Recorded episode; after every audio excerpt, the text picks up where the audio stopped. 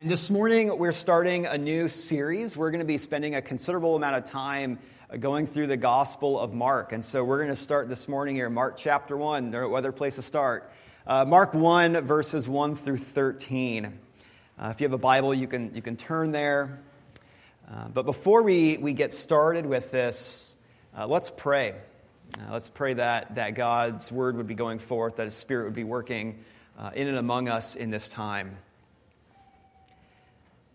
Lord God, many of us are, are coming this morning uh, as, we, as we hear from you in this moment, perhaps with distractions, uh, perhaps with, um, uh, with other things that are on our minds, um, or perhaps even just coming here and, and, curious about who you are and wanting to, to hear from, from, from you, or even just hear about you in this time.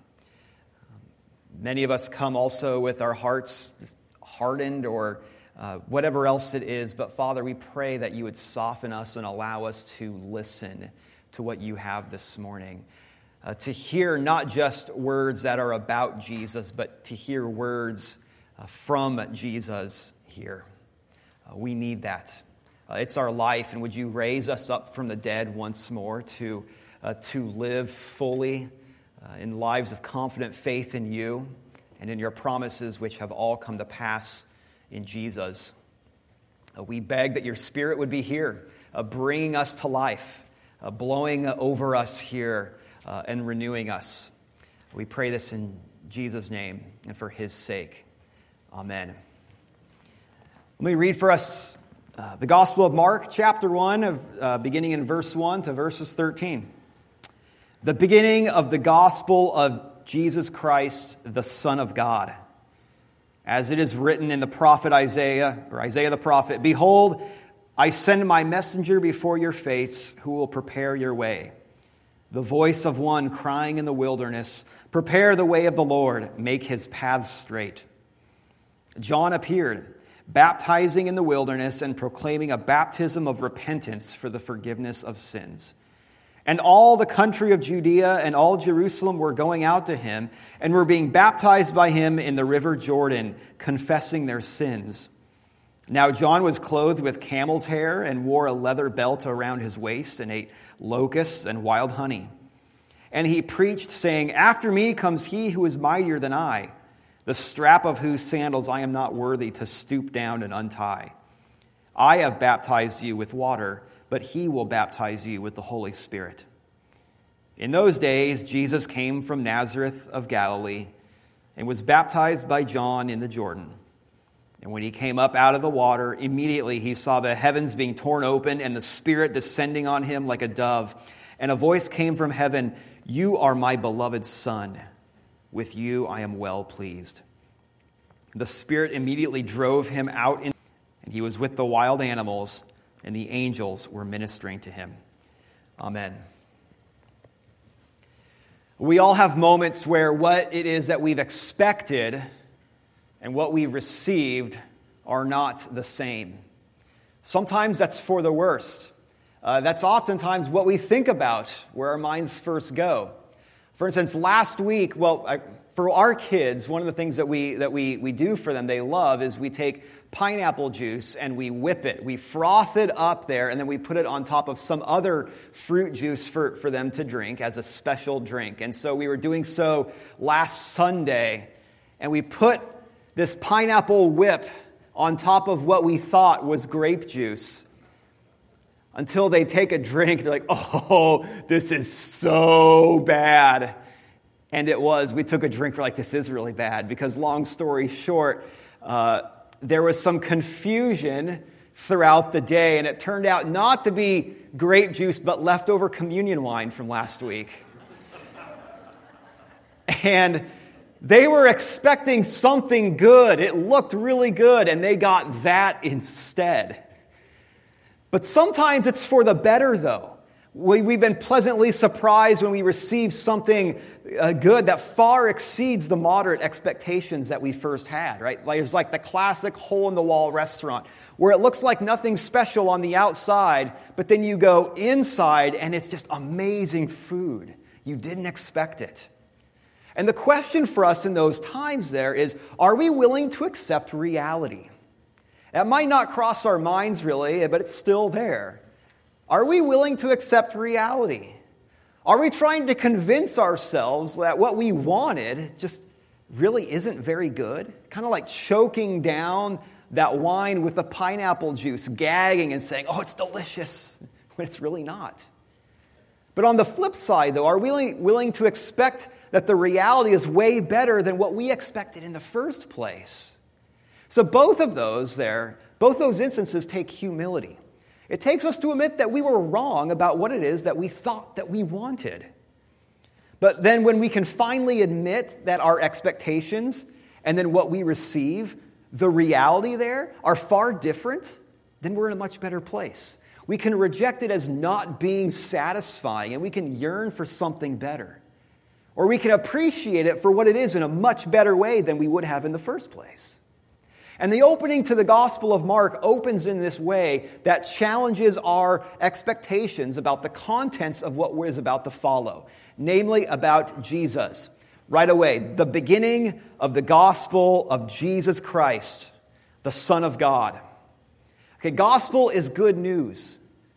But what is that gospel? What is that good news here? And who is this Jesus? Who are we expecting him to be? What do we anticipate him doing? And how? Does it align with what Mark clearly states that this Jesus is the Son of God? Do we have any preconceived notions about him? Like we can just fit him into our pockets and go about life and take him around as we please, like it's no big deal?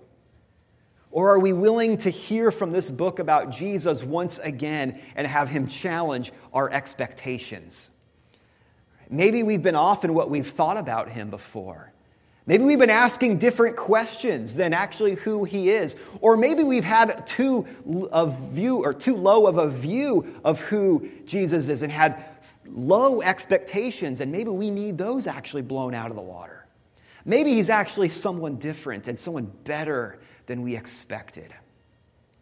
And the narrative in Mark here then begins with these masses of people from Jerusalem and Judea in the south of Palestine flocking eastwards. They're going out into the wilderness and they're gathering on the banks of the Jordan River. Because there's John the Baptist. We see him preaching and baptizing. But why? What's he doing out there? Why is he doing that? Well, to, to answer that question, you need to understand what's going on which is why we have this quotation here, this Old Testament quotations from in, uh, in verses 2 and 3. Behold, I send my messenger before your face who will prepare your way. The voice of one crying in the wilderness, prepare the way of the Lord and make his path straight.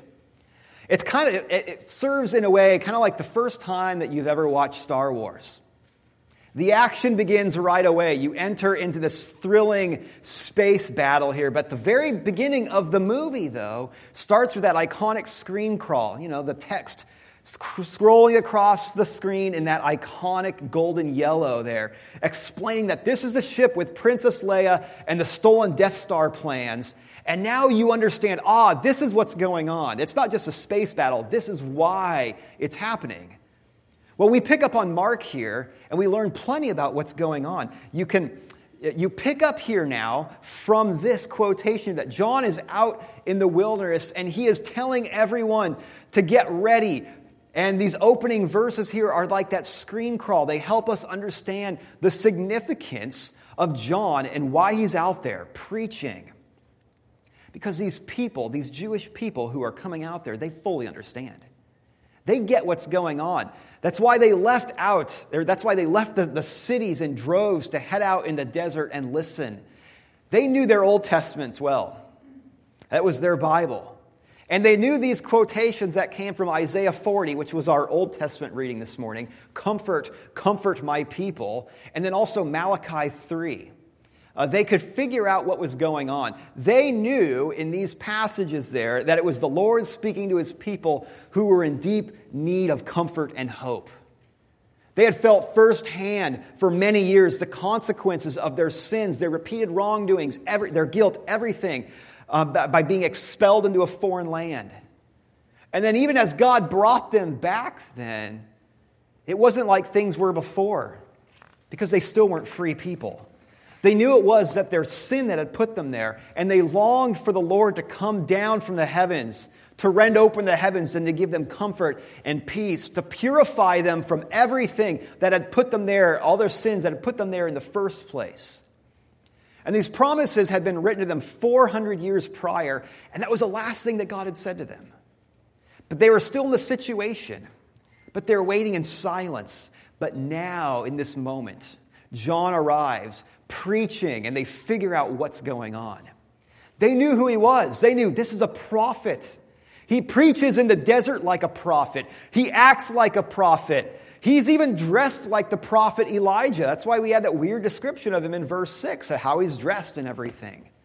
God is speaking to us once again. He hasn't left us. He's come to rescue us. He's the one that God's told us about. He's the one who's going to prepare the way for, for us, for, the, for the, the coming Lord to come and to rescue us. Comfort is imminent. The great redemptive event of the chosen one of the Lord is about to bust forth into this world.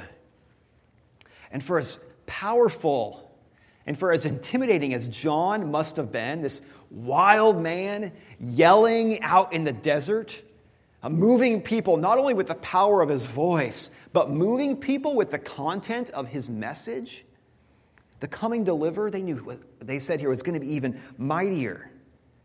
John wouldn't even be unworthy to tie his sandals, he says. And the baptism that he was doing for these people out in the wilderness there would only portray what this coming Savior would do. He wasn't going to pour water on them, but he was going to pour out the Spirit upon them, drenching them in the Spirit, bringing them into this renewed and intimate relationship with God, as close as swimming, as the wa- swimming in the water, swimming in the Spirit. And this, the Spirit then poured out would be now this new era of renewal of rebirth, of new life springing forth in their hearts and in their lives and in the world all around them. There's the, the anticipation of these people was through the roof. Where is he? Who is he? He's going to come soon. Let's get ready. All right, these are incredible expectations. They were envisioning this grand coming of the Savior. The Lord is coming. This is about to be an earth shattering moment. And how do they respond? Repentance. That's, the, that's John's message. And that's the, the call that they heeded. Repent and be baptized. Turn from your sins. See them for what they are. Put them aside. But come to God in humility and seeking His mercy because soon He's going to come and He's going to turn the world upside down. And then John would baptize them in the Jordan River. And just to clarify here, this baptism of what John's doing is different in meaning than what we as a church practice today. Jesus' call to baptize the nations is one of marking them out as, uh, as, as taking the sign of being his people, identifying them with the promise. And John's baptism, which was one which mirrored ritual cleansing, it was done after, it was done after repentance as a symbol that they were washing themselves of the sins that they had turned away from. And if you have any doubt about that, you can just later turn to, to Acts 19, where Paul is, he draws a distinction between John's baptism and the baptism of Jesus, and the baptism that we as a church practice still today. But let's not delve into that and miss the whole point of what's going on here. John clearly told these people from Jerusalem and Judea that the Lord was on his way. And the only way to properly prepare for something of this magnitude was to, to repent. That's the only way that anyone can possibly get ready to meet the Lord. Pastor Allen had a great illustration a few weeks back on his last Sunday here that when you move closer to the light, you see yourself in greater detail. And usually, those details aren't the most flattering. Now, the problem with that isn't with the light, the problem's with us. And coming into the presence of God and in His holiness, just like that light has this way of exposing us.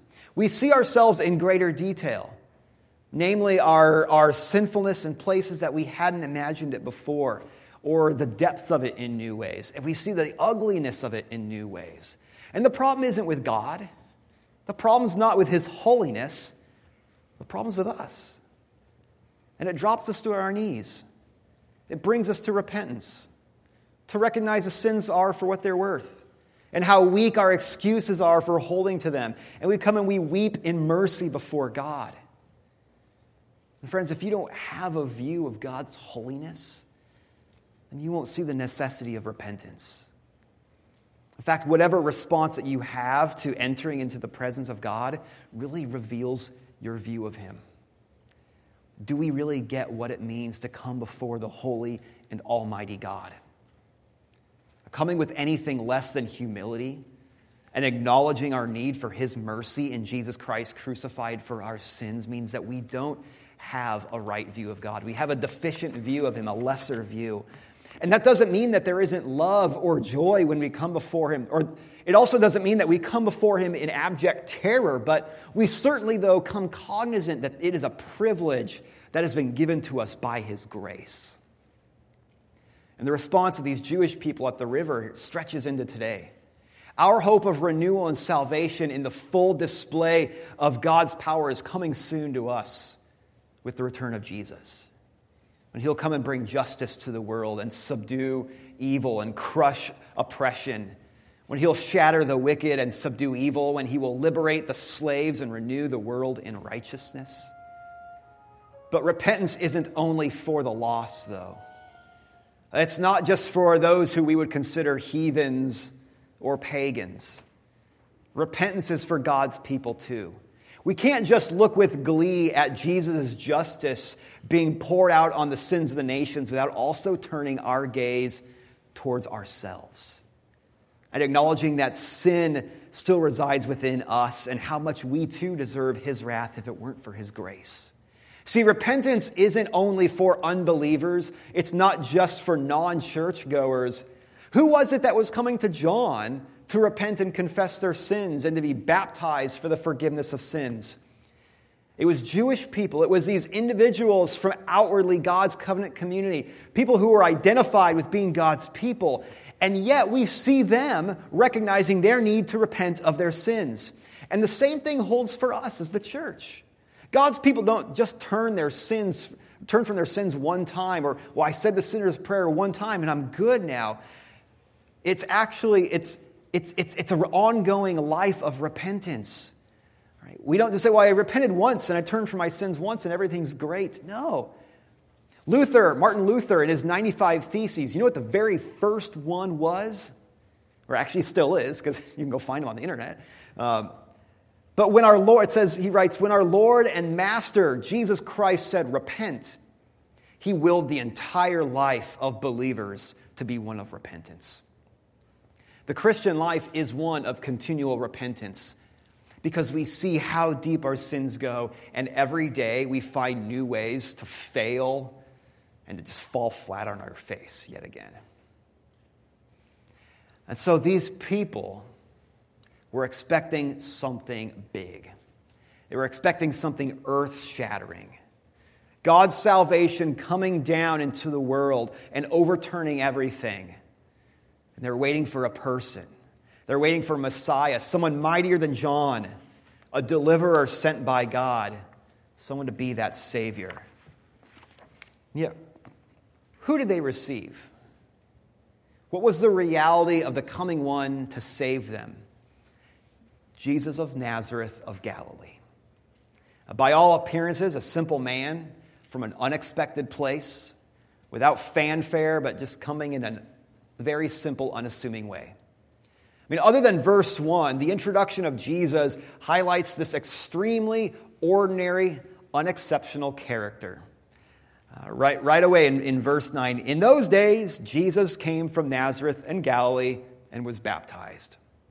He just uh, arrives on the scene in this matter of fact way. In fact, the only descriptors that John gives us, or that Mark gives us of Jesus, is of his hometown Nazareth a small, insignificant town, nearly forgotten, in Galilee, a backwater corner of Palestine, far away from Jerusalem, where you would normally expect someone important to come from or to arrive to. And as the excitement and fervor of, and anticipation of the Jews was at this renewed high, Here comes seemingly insignificant Jesus, someone who they didn't expect in the least. He didn't match up with what they had in mind when the Lord said he would come to deliver them. Where are the heavens being ripped apart and your deliverance coming down in a blaze of glory like we thought? It tasted as bitter as the wine my kids had when they expected something as sweet as grape juice. But the reality is, though, that this is who they needed. They needed their expectations crushed. Because if they would have gotten what they wanted, who they wanted, it would have been so much worse for them. Isn't it often the case that when we get something different uh, than we first expected, it often turns out better in, in, the, in hindsight? These people needed a deliverer who went beyond their expectations. And so do we. Just like them, we need a deliverer, that we need the same one from God who goes beyond our expectations and gives us a salvation that goes deeper than what we first thought that we needed. John had been preaching about this world turning Messiah coming to save them, and here comes Jesus. And here he comes to be baptized. Now, wait a second. Wasn't he supposed to be the one that was doing the baptizing with the Spirit and not just with water? Well, by getting into the waters and getting baptized here, he's assuming this posture that puts him beneath John. But the reality is, though, that John was right. John wasn't worthy to untie the sandals of this humble man. The sky opens up, and the voice of God the Father thunders down and declares his love and pleasure in Jesus. You are my beloved Son. With you I am well pleased. He pronounces a blessing upon him. And then the Spirit of God breaks through the heavens and comes down upon him, empowering him specifically for this ministry that he's now about to undertake. And despite the humble exterior, this is who Jesus is. This is the reality. Fully God in deep relationship with the other members of the Trinity. If the people at the river, though, saw this, they would have been blown away. But here's the thing According to Mark here, no one else saw or heard. Verse 10 And when he came up out of the water, immediately he saw the heavens being torn open. And all of this happens. Jesus is the one that sees this. No one else does. He was the one who bore full witness to the event. He knows his true nature, he knows what's going on, but this is hidden from everyone else. But again, this is who they needed. They expected the Lord to bust into the world and to deliver them, and they were right about that. This is Jesus coming down to them to actually accomplish everything that God had promised to them, but it's hidden at first. Jesus is the Lord God coming in to do all this, but what they didn't get, the reality of Jesus was that he would come not in glory, but that he would come clothed in humble humanity humble enough that he would come under John, his forerunner, and even submit to him in baptism, even though he came to do something greater, even though he came to baptize with the Spirit. But how he would save, though, was pictured in his baptism. John's baptism uh, was one of repentance. Well, Jesus didn't have any sins to repent of. What's going on? He hadn't done anything his whole life, or he hadn't had a sinful inclination to put aside. But when Jesus stepped into the water there, the same water where his people came to repent and to put aside their sins and have them symbolically washed away, when he got into that water, he identified with them. So much that he immersed himself in the sins that muddied the water. So that his blood on the cross then wouldn't just symbolize the washing away of their sins, but would actually accomplish it. You can think about if you've ever been, been, uh, been dirty, maybe greasy when like sunscreen, and you've gotten into a lake or a river and you get in there and what do you see you see all of that like sheen afterwards just kind of like around you all of the sunscreen and all of that dirt that's been on you it just kind of like hovers on top of the water it's like the sins of those people as they went in there as they were repenting of their sins and were baptized. They're being washed off them and they're into the river. But there is Jesus, though, wading into the filth, wading into the muck, wading symbolically into their sins to have them washed all over himself. To paraphrase, uh, to paraphrase Sinclair Ferguson, Jesus was standing in the water that had been polluted by their sins, and then he had them poured over his perfect being. It was a symbol of how he would save. By wading into our sins and being defiled by them as he took our place on the cross so that we might be made clean. Not by water are we made clean, but by the Holy Spirit, which He pours out and pours into us. The baptized Savior was unexpected, but His baptism shows that this is who we need. But something else unexpected happens. After this moment here where the Father speaks these beautiful words to Jesus, then He goes off into the wilderness. In fact, it's the Spirit who came upon him and leads him to go out there. He goes from this high point here, though only known to himself, to this period now of excruciating trial as he goes out for 40 days in the wilderness, in the wasteland, to being tempted by Satan.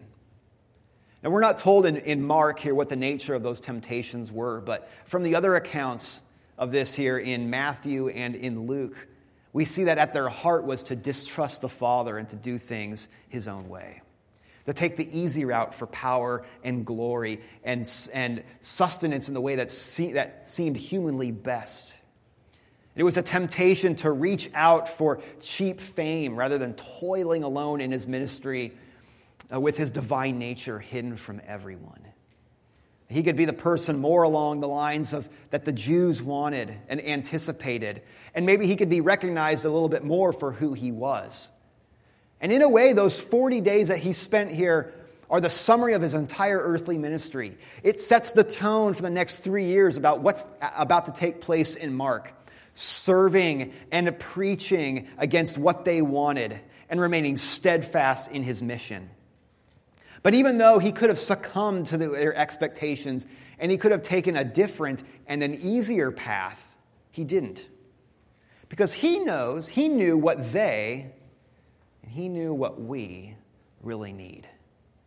Like his baptism, Jesus' temptation reveals how he would save.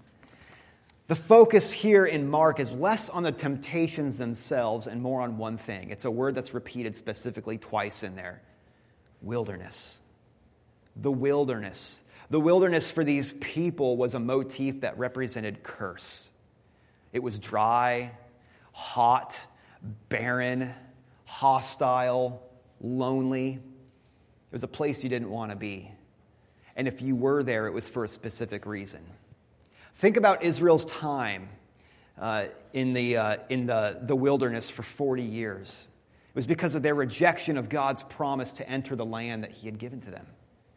Or then Adam and Eve expelled eastward from Eden after their sin. They were sent out from the flourishing of the garden into the wilderness. See, the wilderness is a cursed place.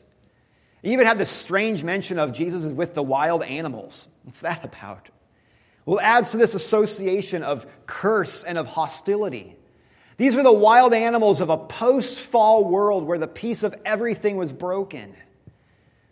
This is talking about a curse. Jesus would spend not only the 40 days, but his, but his entire ministry living in a lonely life in a cursed world, a place that was cursed by human sin.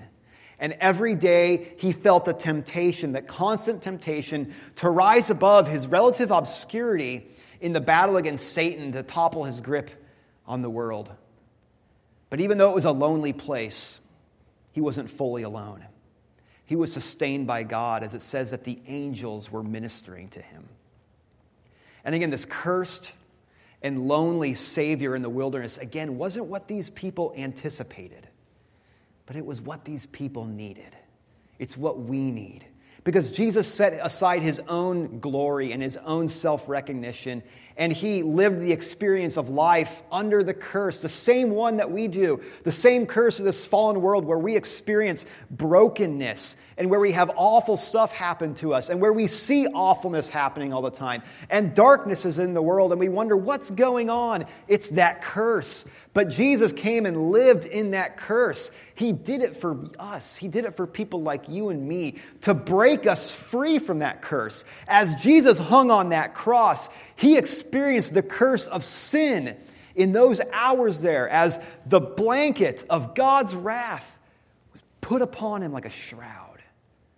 He experienced darkness of the curse so that we might be free from it, that you might be free from it in Him, and to restore us out from the wilderness, to bring us back out from the wilderness, and to make us a people not associated with curse, but the people who are associated with peace and life and love.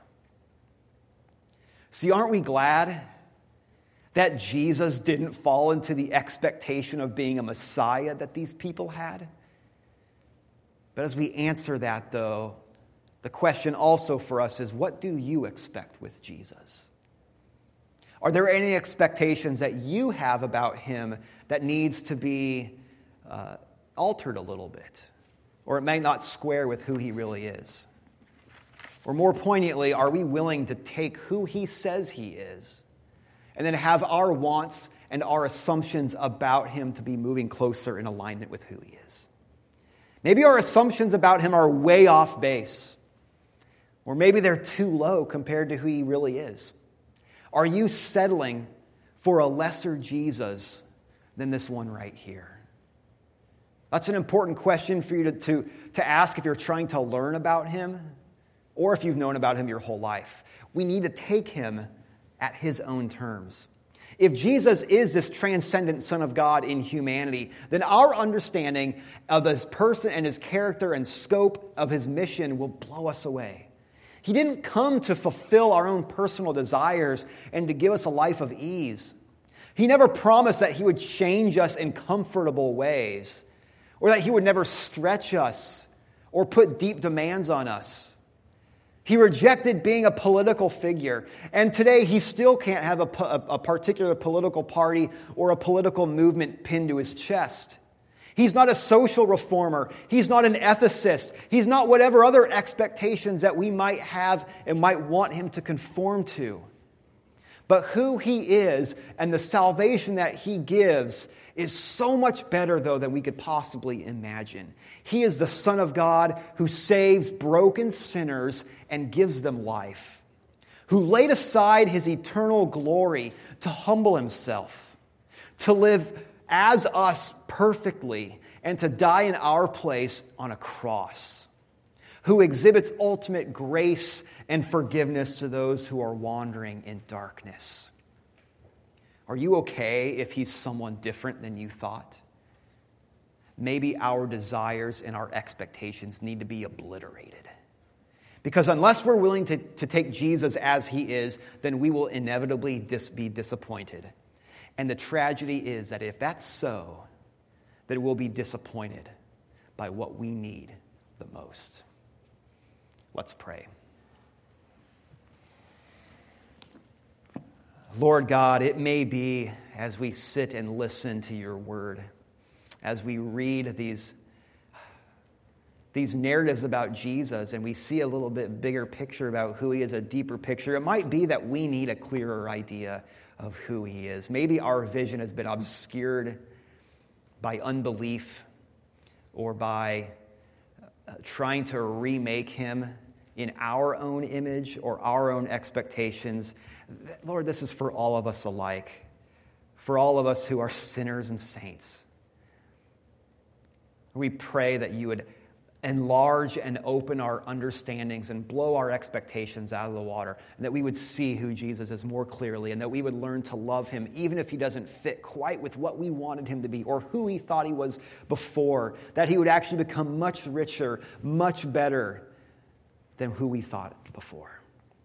And Lord God, he is coming soon, and we thank you for that, and we ask that you would help us to wait in steadfastness, but not only steadfast faith, but also with repentance. That we would continue to come over and over to you, holding to Jesus. Um, and that we would learn how to repent in better ways than we did before, in deeper ways, in new ways, as we see the, the little the pockets and corners of our hearts and lives where the, that sin darkness still resides. Would you shine your light there in those places so that we might repent better? And Lord, would we learn to repent more frequently as well? Give us that heart as we come to your table in only a few short minutes. In Jesus' name and for his sake. Amen.